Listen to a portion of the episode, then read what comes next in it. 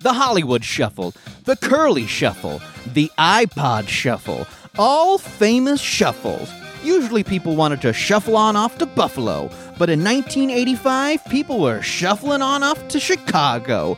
Super Bowl shuffling on off to Chicago. You see, in 1985, the Chicago Bears decided they wanted to take their talents off the field and bring them into the recording booth, making a prediction that would make any fan base a little nervous. The Super Bowl Shuffle this week on This Was a Thing.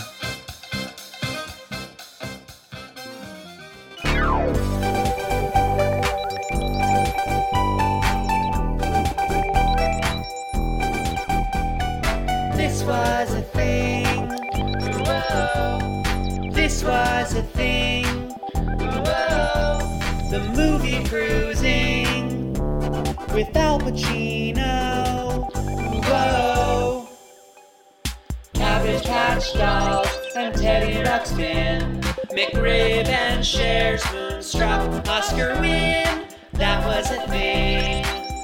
This was a thing. Whoa.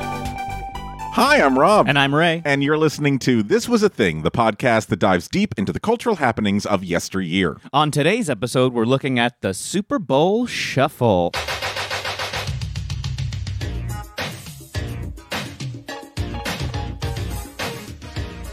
This was a thing because in 1985, music videos were still all the rage. MTV was in its infancy, and people would actually buy videotapes so they could watch their favorite videos whenever they wanted. And let's be honest, just about everyone was making one. Now, the Super Bowl Shuffle may be considered the greatest collaboration of music and a sports team ever created. Released in 1985, it's a rap song performed by the Chicago Bears. Spoiler, the Bears would go on to win the Super Bowl that season. Come on, man. I haven't watched it yet. I'm a little behind. I have it on VHS. Only about 37 years behind. It's okay. The Super Bowl win would actually uh, make the song that much more infamous. They would crush the way pre Tom Brady Patriots 46 to 10 in Super Bowl 20. But there was a lot of work behind the scenes, a lot of boastful lyrics, and even questionable donations to charity. The song features four Hall of Famers. Football Hall of Fame, not Rock and Roll Hall of Fame. There's Walter Payton, Mike Singletary, and Richard Dent, all Pro Hall of Fame, and Jim McMahon is in the College Hall of Fame. This had always been a song I'd heard about, and I'd seen the video before it. Would always end up being posted on social media around the Super Bowl pretty much every year. But I never knew anything else besides that they ended up actually winning the Super Bowl that year. Finding out how it was a passion project for one of the players and how we got the rest of the team involved is quite the story. Now, this is the story of the Super Bowl Shuffle. We are the Bears, shuffling crew, shuffling on down, doing it for you. We're so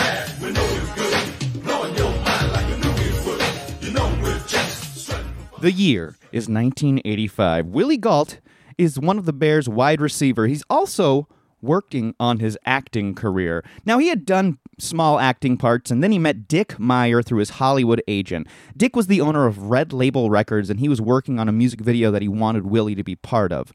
Now, after that music video was done, Willie and Dick were talking, and they agreed that it would be fun to do a music video for the Chicago Bears. MTV was still in its early stages, so music videos were all the rage. Dick Meyer originally worked in advertising. He did successful work for a perfume company called Jovan and eventually became president of the company. He was actually the first person to have a major corporation underwrite a rock act. It was Jovan Presents the Rolling Stones in 1981, the first corporate sponsorship for a rock tour, and now you see that kind of stuff all the time. Dick and Willie had several meetings talking about what the concept of the video would be. Uh, the Bears were extremely popular at the time, so many players and even the coach were used to doing things like commercials, the coach being Mike Ditka. Willie Gault decided the whole thing would be done for charity. Everyone in the video would be paid some nominal fee, but the main purpose was we would give money to the neediest families in Chicago, and Red Label agreed to do that. That's cool. Yeah. They were having trouble writing a music track, and that's when Dick Meyer decided to resurrect a song called The Kingfish Shuffle. Now, The oh, Kingfish God. Shuffle is originally from the controversial early sitcom Amos and Andy. Co-songwriter Bobby Daniels recalls keyboard player Richard Tufo said it might be cool if we did a rap on Amos and Andy and the Kingfish from the old Amos and Andy show. Rob, could you uh, give a quick description of what the Amos and Andy show was? Uh, y- yes, I can. Uh, the the Amos and Andy show was a very popular radio show in the 1940s, and it had two characters named Amos and Andy, and there was a, a third character named uh, uh, Kingfish.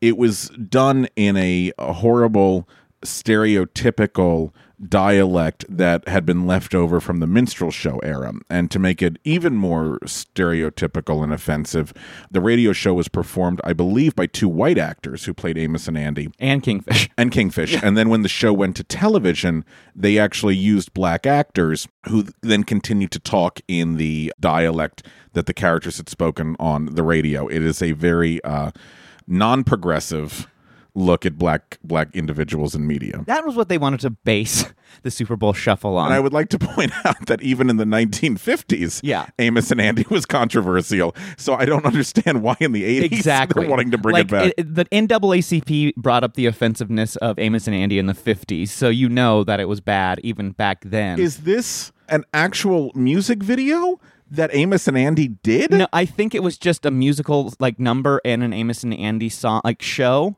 And so I think they were just watching old Amos and Andy shows and said, "Oh, this musical number that they break out into, we're going to use as the Super Bowl shuffle, and it's called the Kingfish Shuffle." I have never heard of this. I tried looking for a clip of Kingfish Shuffle. There's plenty of Amos and Andy on YouTube. I kind of tried going through, and it got to a point where I was like, I'm not going to find it, and I'm just going to go crazy watching these. And you don't want that in your search history, I yeah, would assume. Yeah, exactly.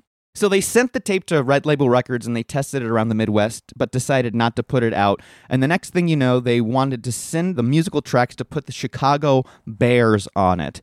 The lion's share of the lyrics are by Mel Owens. All that happened was they changed it to be about McMahon, who's the quarterback, and Payton, who's a running back, and not Amos and Andy. So they took this kin- Kingfish, Kingfish. Shuffle and then changed Just changed the lyrics. Okay. and made it instead of about Amos and So it's Andy. a parody song. It's it, it, it is essentially a parody song of an Amos and Andy song that a bunch of white dudes wrote going, "Hey, the Kingfish Shuffle's a good idea. Let's do that." Willie Gault says he was approaching players with kids gloves because not too many guys would be thinking about doing a rap song in the middle of a season, obviously. He was able to convince star running back Walter Payton. Walter Payton was an old school player who's now considered a legend. My dad still talks about Walter Payton. He also loved music. When he was in college, he was in a local dance show and it made it all the way on to Soul Train. And he also played the drums. Here's a little clip of Walter Payton. Well, they call me sweetness, and I like to dance. Running the ball is like Mickey Moore Mance. We had the goal since training camp to give Chicago a Super Bowl champ. And we're not. Willie Gault was quickly able to convince most of the players, especially now with Walter Payton's involvement. Always get the star and everyone Exactly. follows. Exactly. And when it comes to recording, they had background singers record the chorus so the players could sing over it, so that's pretty easy. Willie Gault was the leader of the Bears when it came to the recording studio. He would sit in on all the players recording their parts just to help out in any way he could. Each player had lyrics personalized to them, and they were free to change them if they wanted. Here's the ringleader, Willie's little verse. Super Bowl shot. This is Speedy Willie, and I'm world class. I like running, but I love to get the pass. I practice all day and dance all night. I gotta get ready for the Sunday fight. Now I'm a He's very good. Oh, he yeah. was an actor too. Well, yeah, he had done bit parts, but he was the one on the team that was like, "I'm gonna do, I'm gonna take this success into movies." And I liked him. The Bears cornerback Mike Richardson remembers Dick Meyer wrote me up something that day. He said, "Where are you from?" I said, "L.A." And he put something together, and L.A. Mike pretty much became my nickname that stuck like glue from that point on. hey, LA Mike. Here's L.A. Mike with his verse.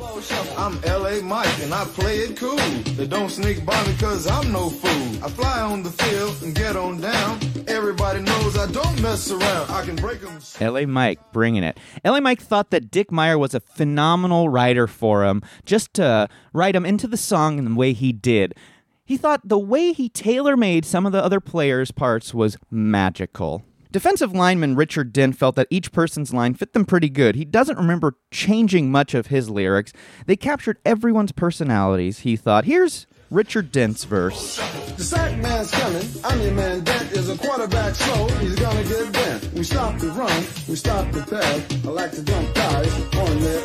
We love to The recording engineer Fred Breitberg said each player got to rehearse in the control room until they were confident enough to record their part. Linebacker Mike Singletary was very businesslike, while linebacker Otis Wilson was very comical. Let's see how comical Otis is. You cut up Otis, class clown.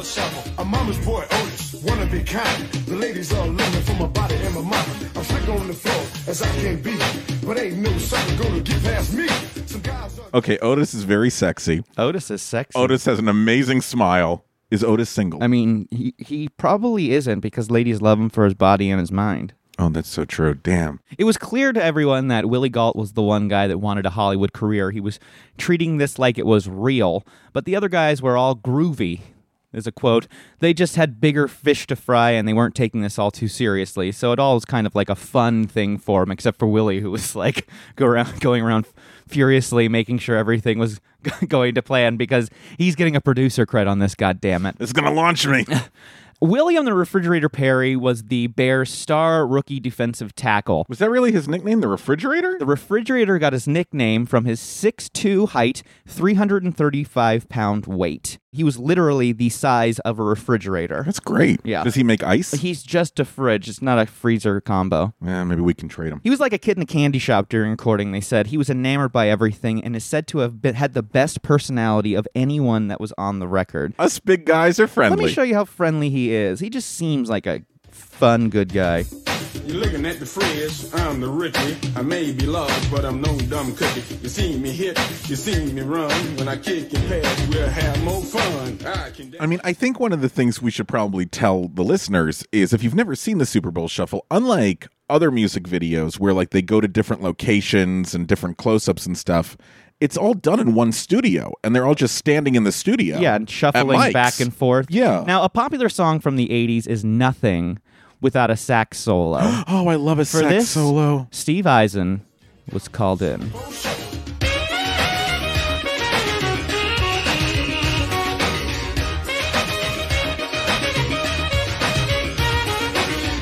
Steve Eisen said that he only got $65 and he didn't even know what he's really heading into. After he was finished with his part in a half hour, he said he stuck around because of how cool it was to hang out with the professional football players, which I need to learn how to play sax if that means I get to hang out with some football players. That'd be pretty cool. Recording engineer Fred Breitberg uh, remembers after they were done recording, I mixed it the Sunday they beat the Dallas Cowboys 44 to nothing and sent it out to Wally Traugott. He's the guy at Capitol who mastered all the Beatles crap. He mastered it, and they stopped their entire pressing operation and shoved the Super Bowl shuffle in there and pressed it.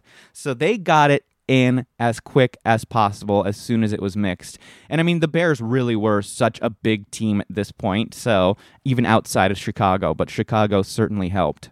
The Bears organization wasn't made aware of the song until the recording was finished and the music video was being planned. Anyone wonder where the players were all going off to? It to? was an off day, so it's like, you know, they let them be on their own. or why why the fridge asked for a pitch pipe? The only reason they ended up telling the team is because they had to get trademark and copyright stuff. So legal reasons, or they probably would have just put this out on their own if they could. Did Mike Ditka know? He didn't know about it until afterwards. the Bears didn't like it for two reasons. First, it was put together in such a hurry and then brought to them, so they didn't like that. Fridge has to go to his acting coach. Yeah. And then second, the Bears didn't like it because they felt it was presumptuous about a team going to the Super Bowl and was afraid that would make them look foolish, which is understandable. Showboating, is that the term? Uh, yes, it is. They decided it was better just to let it happen and took it up the ladder to the league offices. And like I said, not even the team's head coach, Mike Ditka, knew about it, but he says he was surprised, but he wasn't mad. Do you think that's really what happened? I mean, I feel like they were winning, and so if they were winning and just continued to win, that he's almost just like, I don't give a fuck what they do. In true coach form, he actually did say, Did I think it was inappropriate? No. If you don't think you're going to win, then you're not going to win. That's why I thought the song was pretty much a symbol of the fact that they thought they were going to win. Hey, uh, hey, coach. Uh, can we get out of practice early tonight because uh, uh, there's a new play. It's Steppenwolf, and we want to go see that. Do you think you're going to win? Yeah. Okay, then go play. It's good to get out there. It's good to see the arts. it's a good thing. It's going to make you grow as individuals as long as you think you're going to win. That's all that matters to me. All right, just go into that play with a winning mindset. They were able to get the song quickly onto the local radio station because the recording engineer's wife was the promotion director at the station, WLS Radio. Soon, every radio station in Chicago was playing it, but it's pretty lucky to have the promotion director of a station Helps. be your wife. Yeah. Helps. Dick Meyer also put it on a cassette so people could listen to it on the way to the game or even tailgating, which is brilliant. And it was the first single to be released on a cassette tape, interestingly enough, which I thought was kind of crazy. I'm sure, you know, they had all the records and stuff, but this was the first single to be released on a cassette tape. The music video was planned to be filmed on a Tuesday, and the Bears had a game on Monday night, so there would be not be much downtime between the game ending, flying back to Chicago from Miami, and then the next day the music video. At this point, the Bears were undefeated in the season, and they went to go play the Miami Dolphins, and they were big headed. They went in there knowing that they were, you know, the best team in football. And unfortunately, the Bears would end up losing the game that night, and it would end up being their only loss all season, right before they went in to go film the music video. Willie Gault remembered after the loss, everyone was down and sad, and people didn't know if we should do it. Maybe it's a sign. I was like, it's not. We've already done it. We've committed to it. These guys have spent a lot of money, and people are going to benefit from it. We just have to do it. It wound up being okay. Jim McMahon and Walter Payton didn't come, but everyone else showed up. Now let's get into MTV's making the video. The crew had a 7 a.m. call time, but weren't sure if the team was even going to show, considering what happened the night before to the Bears. Things started to look up when the first players started to show up around lunchtime, so, you know, they had a little bit of a later call. The team seemed down at first, but once the music started playing through the sound system, oh yeah, baby, the mood was changed. Can you blame them? Players were getting the other players hyped as if it were on the field. Oh, hell yeah. Woo! The team was told they could do any dance that they wanted. It was apparent that Willie Gault had put more thought into it than the other guys. The players that didn't get the featured singing parts would be filled into the background as backup dancers and the band. They, of course, would only have to mimic playing the actual notes, but Tyrone Key, who was the defensive lineman, played keyboard, which, considering his last name, made total sense. Key. He had also taken piano lessons in fifth grade, so that was helpful. Oh. Stephen Humphries, who was offensive lineman, volunteered to play the drums when no one else stepped up to do it.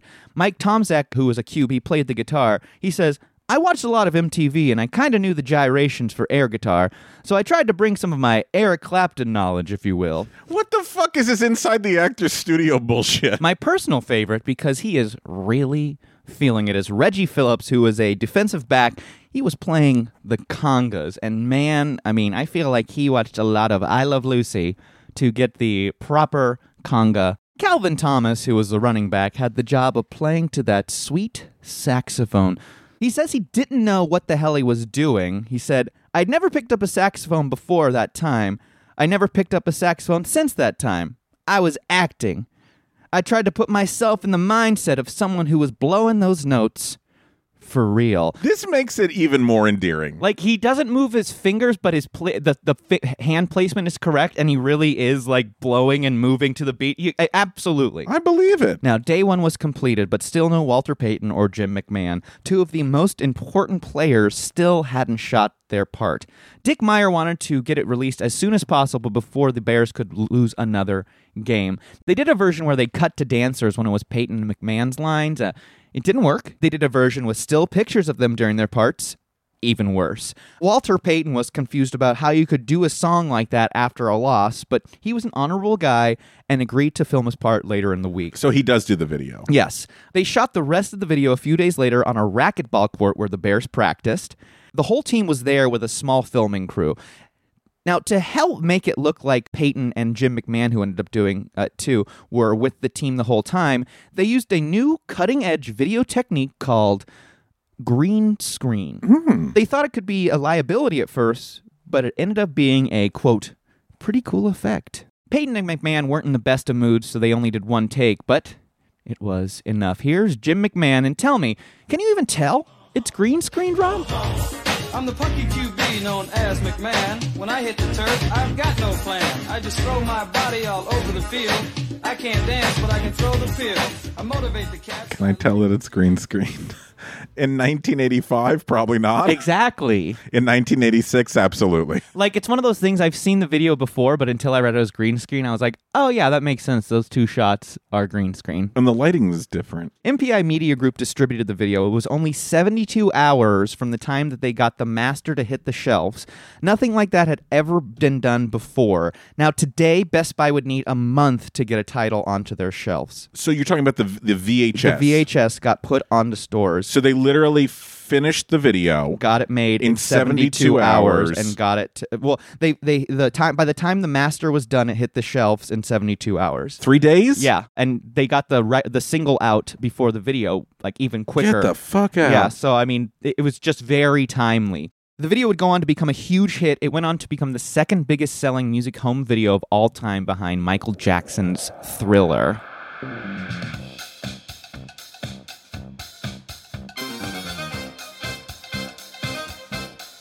Hey, friends, hope you're enjoying the show. If you are, could you do us a favor?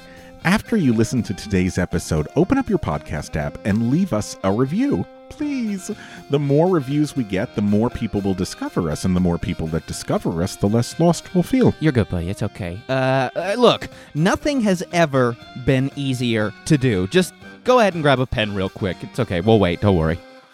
Okay, head on over to your podcast app, click those three dots in the lower right hand corner, click Go to Show, scroll down till you see ratings and reviews, then leave us some stars and a comment or two so our parents know that it was worth all the tuition that they spent. And if you really love us, head on over to patreon.com and send us some money. And in return, you will get access to merch, special episodes, bonus content, pictures of me shirtless. Okay, okay, that's P A T R E O N dot com. Search This Was a Thing and help us out. But you know what? You've already helped us out today by listening to us, and we can't tell you how much we appreciate that. So thank you. Thank you.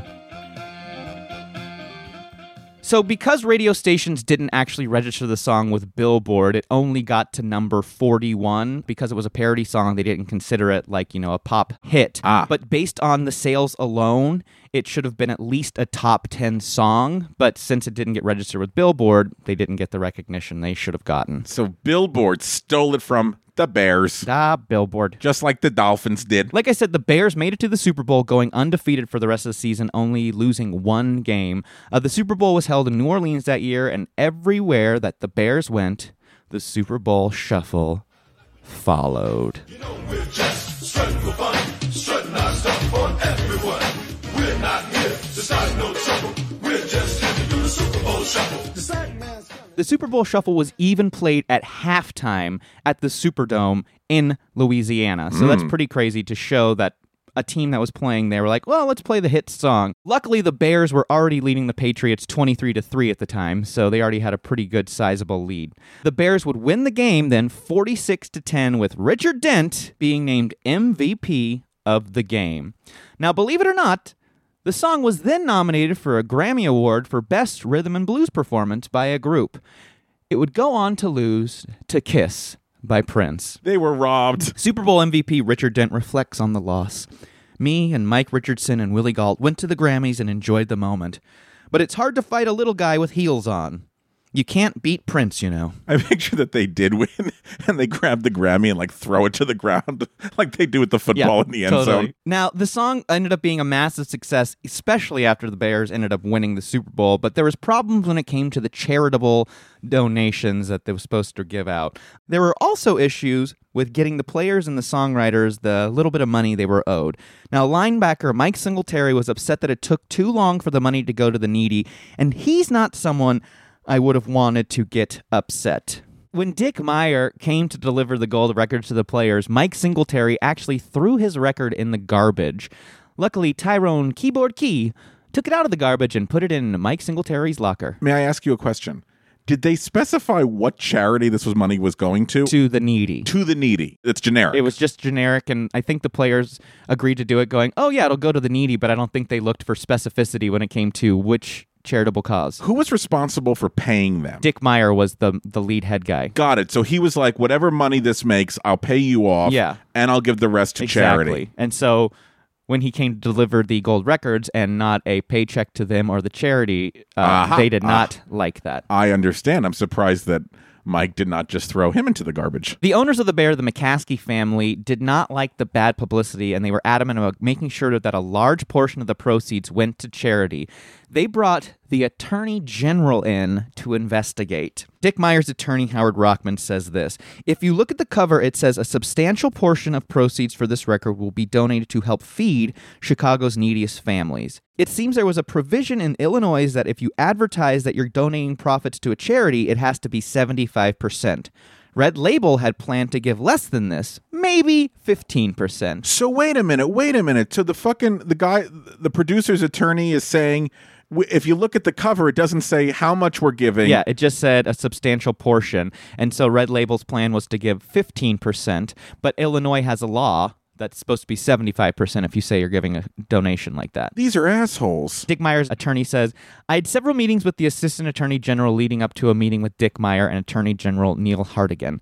And they agreed that they would donate 50% for the charity. So they went from 15 to 50. Was he going to pocket the rest? Well, he was going to pay the players what he said they would pl- pay them, you know, like a small little mo- nominal fee and then the band. But I'm sure, yeah, I mean, he's got to make money. He's a producer. They ended up donating $200,000 to the Chicago Community Trust. So they still got a pretty decent chunk of change, but, you know, could have been $300,000 if they did the 75. Dick Meyer sadly passed away in 1992 from prostate cancer, and his wife Julia has been very protective of her late husband's legacy and very aggressive at protecting the Super Bowl Shuffle license. In 2010, a lot of the players from the Super Bowl Shuffle reunited with Boost Mobile, who did an ad for the Super Bowl parodying the Super Bowl Shuffle. It was called the Boost Mobile Shuffle. Mike Ditka was much more involved this time, and it was not well received by the world. Some players actually said they returned just to see some of their old friends from the team. Here's a clip of that now. We are the boost, shuffling crew, still thrusting our hips. Is that wrong to you? We're not here to make dick stats ruffled. We're just here to do the boost mobile shuffle. My name's McMahon. Oh, that's sad. Jim McMahon, who had a great head of hair, is now wearing a sweatband. and he's bald. What's is there a problem with that? No. Willie Gault had this to say on the whole uh, experience, reflecting on it. I think we helped the NFL viewership. People saw the video and they wanted to see what the fuss was, and viewership increased. I can't tell you how many ladies came up to me to say something about me moving my hips. I think it gained ladies as NFL fans. Not to pat myself on the back, but we helped build the NFL to where it is now.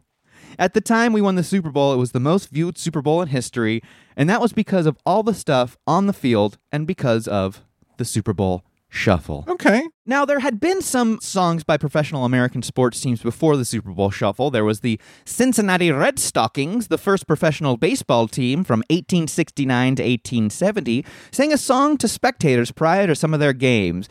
Here is the opening. We are a band of baseball players from Cincinnati City. Sadly, no recording was ever made or distributed by a record label. I thought that was what you were playing me was an album. See, I have a very good feeling. In 1977, Denver Broncos running back Jon Keyworth sang Make Those Miracles Happen by L. Meeks and M. Waynard. However, the Broncos did not win the 78 Super Bowl. This is my favorite. In 1981, after the Los Angeles Dodgers won the World Series, four members of the team, Jerry Reuss, Jay Johnstone, Rick Monday, and Steve Yeager, recorded a cover of Queen's We Are the Champions. They were known as the Big Blue Wrecking Crew. The short lived group performed their song on the TV show Solid Gold. Ooh, solid gold dancers.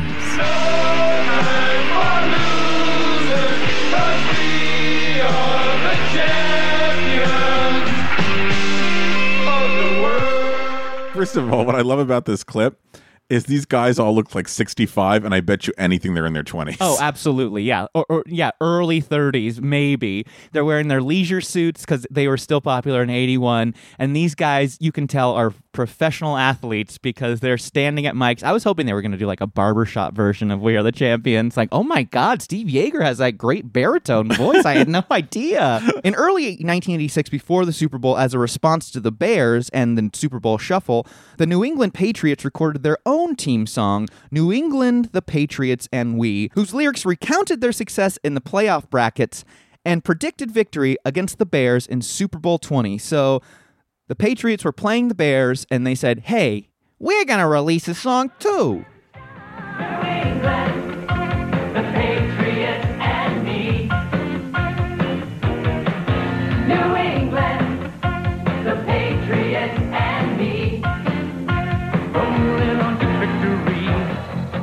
victory. Is the person singing? Is that someone on the team? No, so it has random backup singer singing the song. The team didn't sing at all. And there's also Boston area celebrities, including Robert Urich. And there was local media personalities. And then there was cut-ins to the team from just random, oh, look at, we won this game. So the team wasn't involved. So it didn't have the same heart as the Super Bowl shuffle. Now, despite the song's optimistic predictions, the Patriots did lose to the Bears in that Super Bowl 46 to 10. So they didn't have New England, the Patriots, and we. There were tons, plenty of others that followed, but nothing to the success of the Super Bowl shuffle. Sure. There was even a parody of the Macarena. The Green Bay Packers created the Pacarena in 1996 during their Super Bowl 31 run. Red Tanner Brooks and an Edgar and a Reggie Jackson and Shamara and a Holmgren and a Jackie Jones and a Leroy and a Newsom and a Dorsey. Hey, Pacarena. Now, I just have to mention this. About a year after the success of the Super Bowl shuffle, Dick Meyer thought it would be a good idea to try and strike gold twice. He decided to make another song and video, but this time with Coach Mike Ditka. Mike Ditka made a comment in the press about wanting a, his team to be made up of regular guys, as he said, Grabowskis. So Dick Meyer's company Red Label tried to do a song and video around that. The magic was not recaptured. Mike Ditka says that he does not remember this happening at all. I present to you a clip of the Grabowski Shuffle. Uh, Billy Grabowski from the start takes plenty of work and plenty of heart. To be a Grabowski through and through, gotta show me you can and go out and do it. The more you try. What do you think? First of all, that is Mike Ditka. Yep. He is performing the Grabowski Shuffle. What does Grabowski even mean? That was just his terminology for a regular guy. Like, we just want a regular guy. We just want regular guys on the team. Just Grabowskis. Like a regular Joe. Just a, reg- a Grabowski's just a regular Joe, just a normal guy. We don't want showboaters. We just want a normal Grabowski on the team. and uh, they also have to have some experience with ballet, jazz, hip hop, tap. Uh, if they can belt up to a G, that would be great. And uh, if you've got a nice facility with language or some special skills like accents, dialects, we'd love to have you uh, come be on, on our team. Now, uh, on Monday, we're going to be playing uh, the the Dolphins in rep with Uncle Vanya. Apparently, the casting process for this, they go the, the into Grabowski shuffle. for the Grabowski shuffle. Like Dick Meyer had all these guys come in to be Grabowskis, and one was gonna be like. He, it seemed like it almost seemed like he was trying to create like the Village People. Yeah, yeah, but with Grabowskis. with Grabowskis, yeah. But I'll tell you something about the Grabowski shuffle. Man, I can't stop moving my body. Good goddamn. I think I need to take a break. A dance break. When we get back, I'll be asking my football superfan co-host, Rob, what his favorite type of shuffle is. I actually have one. I'm sure you do, and we will talk about it when we get back. This was a thing, this was a thing. Family And now, this is a sketch. I was shocked to find out they weren't actually playing the instruments in the video. Who would have guessed that? You're telling me. I just assumed these guys could do it all. Uh, They got opponents to beat while they're keeping a beat. hey, that's pretty good. I gotta say though, it's a little bit boastful, no? Now, don't get me wrong, they're gonna win the Super Bowl, but there's something about it. I'm so glad you said that. This has been eating at me like a Giordano's deep dish, extra mozzarella. Uh, the song is great, but I got superstitions. You're telling me I haven't talked to my father ever since they hired Ditka. Eh, not a superstition, you know, just an excuse not to talk to my father. Ditka's my new daddy. You know, maybe if Coach appeared on the song, then I could feel some comfort. Yeah, I feel like he deserved a verse or something. They could have gotten him to pretend to play a trombone or something in the music video. Actually, I, I picture him being more of a strings instrument kind of guy. I can see that. I uh, just wish that maybe the song didn't predict the Super Bowl win. But NFC Central Division champion Shuffle uh, probably would have been real hard to rhyme with. But I bet it would have done just as well. Eh, watch, watch, watch. Uh, we're not here to start no trouble. We're, We're just here to do the NFC Central Division Champion Shuffle. Yeah, okay, yeah, maybe. Maybe that's not as good. No, no. Hey, you patriot loving foreigner, don't put any ketchup on that there kielbasa. This is Chicago. Yeah, go back to Clamtown. Thank you. This was a sketch. Well, Rob, the listeners have to know what is your favorite shuffle? I don't know if you can pull this up on YouTube. Please type in curly shuffle. C U R L Y shuffle. Shuffle. Hey Mo, hey Mo. Hey Mo, hey Mo. Well, uh, yuck,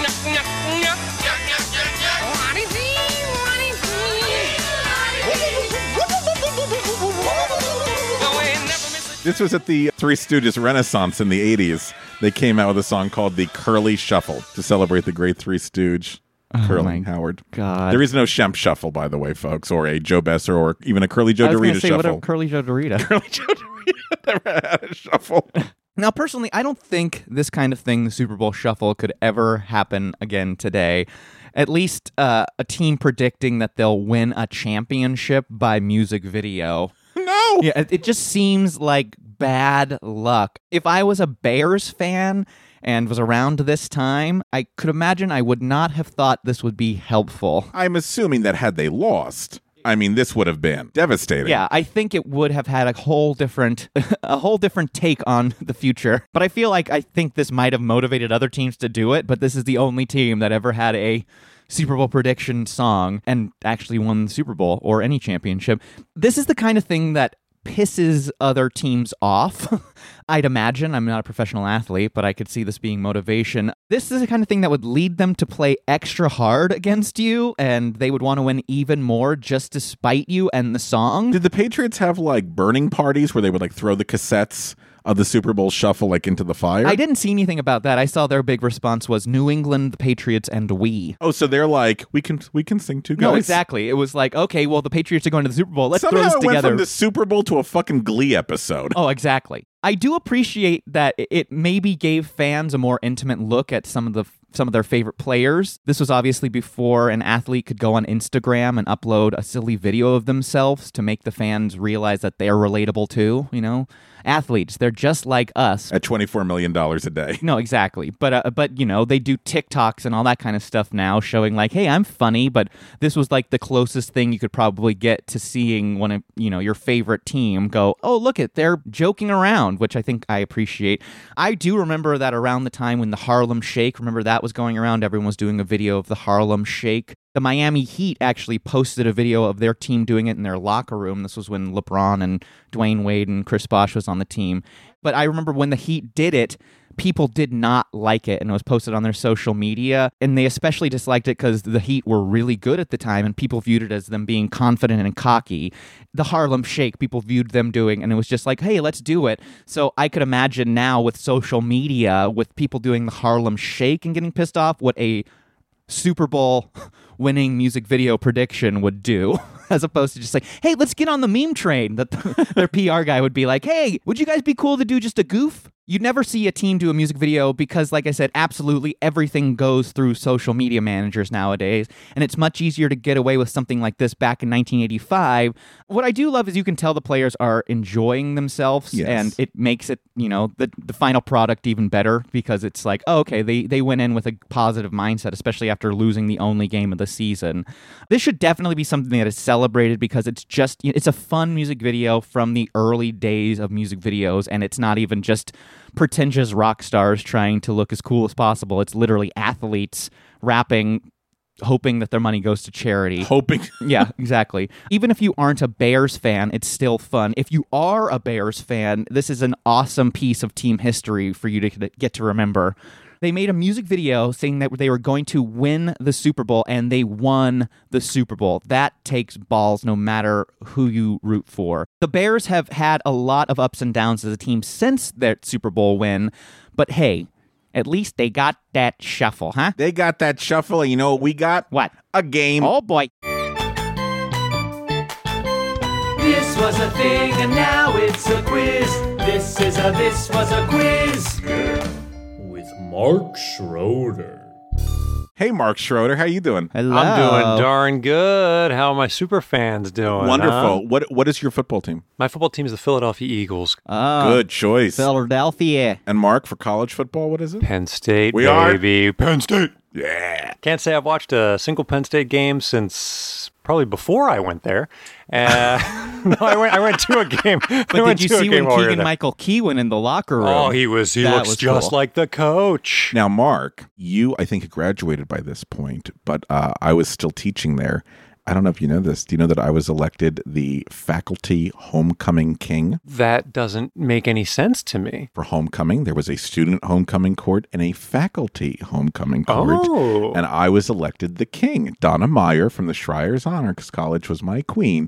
And at the football game, they brought us out to the 50 yard line and waved. My dad flew in from California to Whoa. see to see me. Now, this is a serious question. Okay, so Yes. you're in the middle of Beaver Stadium, Yes. the 50 yard line. What was it like being on the 50 yard line? That's what I want to know in, in a packed stadium. That's, Exhilarating. that's crazy. exhilarating. Yeah. To have everyone just there booing at you is just so incredible. They're like, what the fuck is a faculty homecoming game? anyway, Super Bowl Shuffle was a fun time in history. And it's the Chicago Bears, okay? They're not my team, but they are Chicago's team. They're And if- someone's team. They're someone's team. And I bet if they're your team, you know their colors because people know their team colors. So we're going to play some team colors today. Oh my God. And it's going to be hard, especially for Rob. I think Ray's going to do pretty good in a game that I'm calling Color Me Impressed. Okay. I'm going to be honest. The colors are going to be hard because I don't know who picks the athletes' colors, but like nobody is thinking of light. Nobody Right. else is thinking of what the background is going to be. Well, it's green. And always, the it's always palette and green. the energy and the aura, just everything is off. But let's go. I'm just saying, I will tell you the colors. I'm not supporting them. Okay, that's fair. Yeah. You're each going to go separately. It's going to be a speed round, okay? You're going to have 30 seconds. I'm going to name the team color, and you're going to tell me what NFL team it is. Okay. so I've got them split up between the AFC, the American Football Conference, and the NFC, the National Football Conference. I'm going to let Ray go first because I Oh, got a good feeling Oh, that he's no. going to do Oh, very no. well. So, Ray, you're going to get the AFC, the American Football Conference.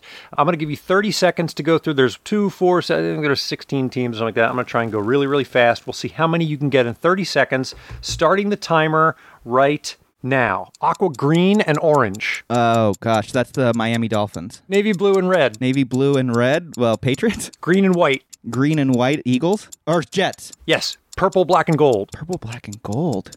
Oh geez.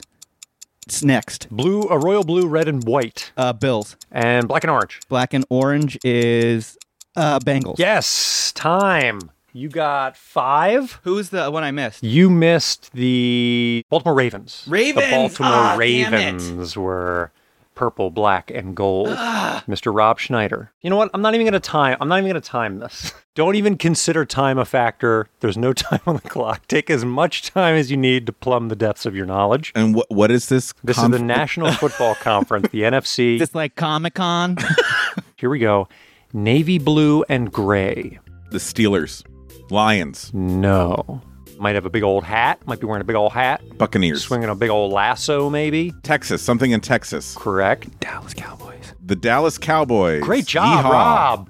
Okay, royal blue, red and white. Royal blue, red and white. Pass, pass. Royal blue, red and white. These are the Seattle Mariners. That is incorrect. I think you're incorrect. Go to the next question. Uh, let, can we go to the next question? Sure, please? dark green, gray, and white. It's the Philadelphia Eagles, man. Exactly right, dude. Burgundy and gold. Burgundy. And gold.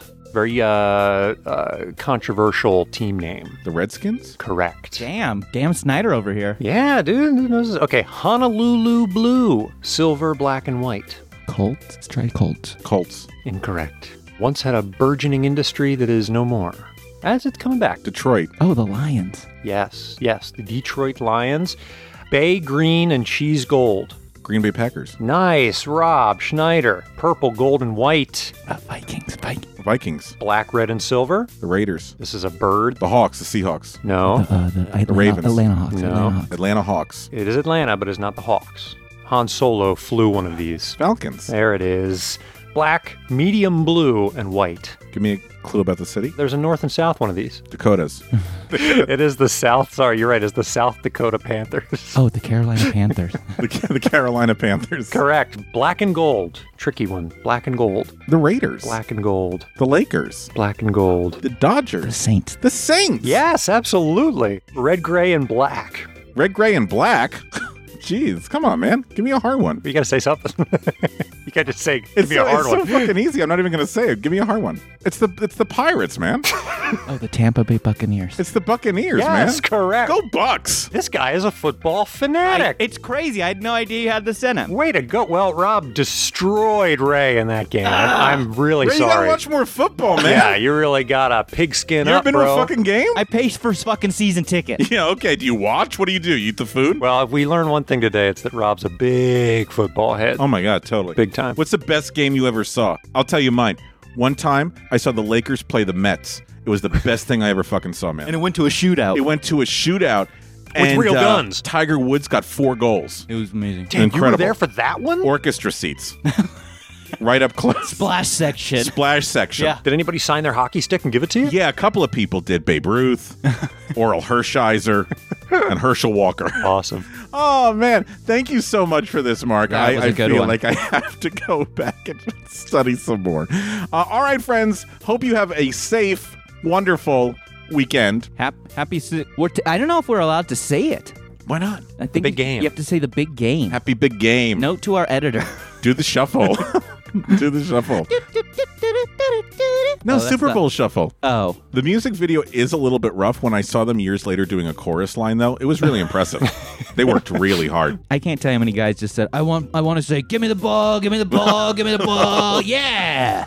I like Richie. I wish he had a longer verse. Can you guys play the fucking ball? Marvin Hamlisch is just like, I don't know what's happening. Uh, all right. Uh, that's it. Yeah. Talk Thank to you. all soon. you. Bye.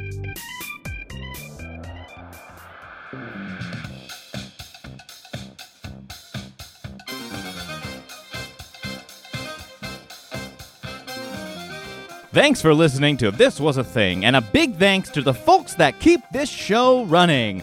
Our editor, Daniel Cut Cut Schwartzberg, our composer, Billy Better Than DC Reese, our social media director, Gabe. Hashtag Crawford, our graphic designer, Natalie's Nothing Too Graphic DeSavia, and finally, our games coordinator, Mark the Shark Schroeder. If you liked what we did today, make sure to head on over to iTunes to rate and review us. The more stars you leave us, the more love we feel. Hey, speaking of love, show us some social media love. Follow us on Instagram and Twitter at This Was a Thing Pod, and Facebook we are This Was a Thing Podcast. Reach out, we'd love to hear from you. And if you really liked what we did today, head on over to patreon.com and become one of our sponsors, and you'll get access to special episodes, interviews, and merch. That's Patreon. Search This Was a Thing and support us so we can keep doing this show.